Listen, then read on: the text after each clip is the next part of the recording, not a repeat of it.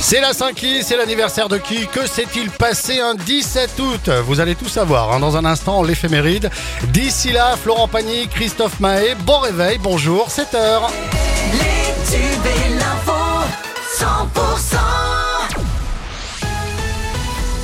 C'est avec Margot Alix. Bonjour Margot. Bonjour Fred, bonjour à tous. Un dôme de chaleur va s'installer sur la partie ouest de la France et le Languedoc-Roussillon ne sera pas épargné. Dès aujourd'hui, hein, les températures vont repartir à la hausse dans la région avec des maximales qui vont flirter avec les 40 degrés. Pour les Pyrénées-Orientales, l'Aude et l'Hérault, cet épisode de forte chaleur s'installera durablement dès la fin du week-end.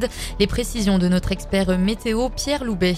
Jusqu'à au moins samedi, des températures qui restent pour le moment estivales puisque nous avons des brises marines qui sont bien présentes mais c'est à partir de dimanche que la situation sera surveillée puisque les vents vont devenir de plus en plus faibles sur ces secteurs, ce qui va favoriser les températures qui vont exploser puisque l'on attend déjà entre 36 et 37 degrés dans l'arrière-pays du côté euh, du Val-Espire, du côté des Corbières ainsi euh, que du lot des Bois et ça va continuer encore lundi et mardi avec pourquoi pas des pointes localement à 40 degrés euh, sur ces secteurs. Donc soyez très prudents entre la sécheresse, les températures extrêmes, le risque d'incendie quand même est très élevé.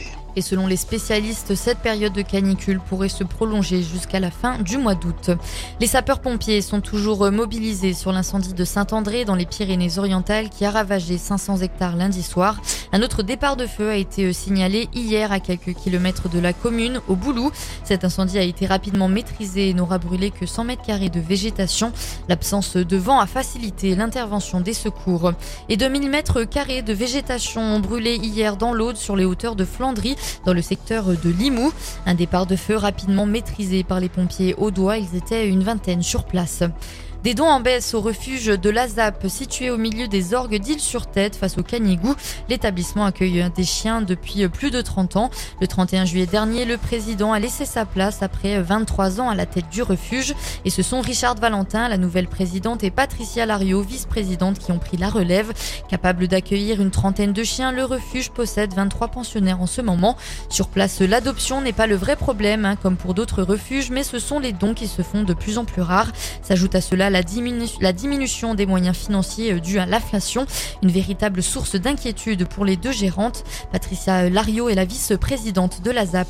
On essaye de toucher tous les, tous les médias qu'on peut toucher. On essaye de se mettre dans les galeries marchandes pour toucher les particuliers, comme ça. Les, euh, euh, on essaye de le faire savoir. Hein. On parle bien d'inquiétude là, hein, parce que parce que le but, eh ben, c'est de recueillir des chiens, de les mettre, euh, de les mettre à l'adoption, mais euh, c'est pas de fermer le refuge. Hein.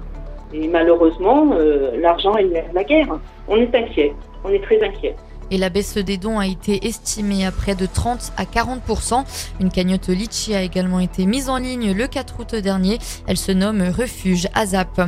Tournée des plages des 20 pays d'Oc à identification protégée. Deux passages sont prévus dans l'Hérault, à Marseillan aujourd'hui et à, Valras plage samedi. Ils seront aussi deux passages à Port-la-Nouvelle dans l'Aude ce vendredi. Amateurs de plage et épicuriens pourront apprécier les cuvées de la collection printemps-été 2023.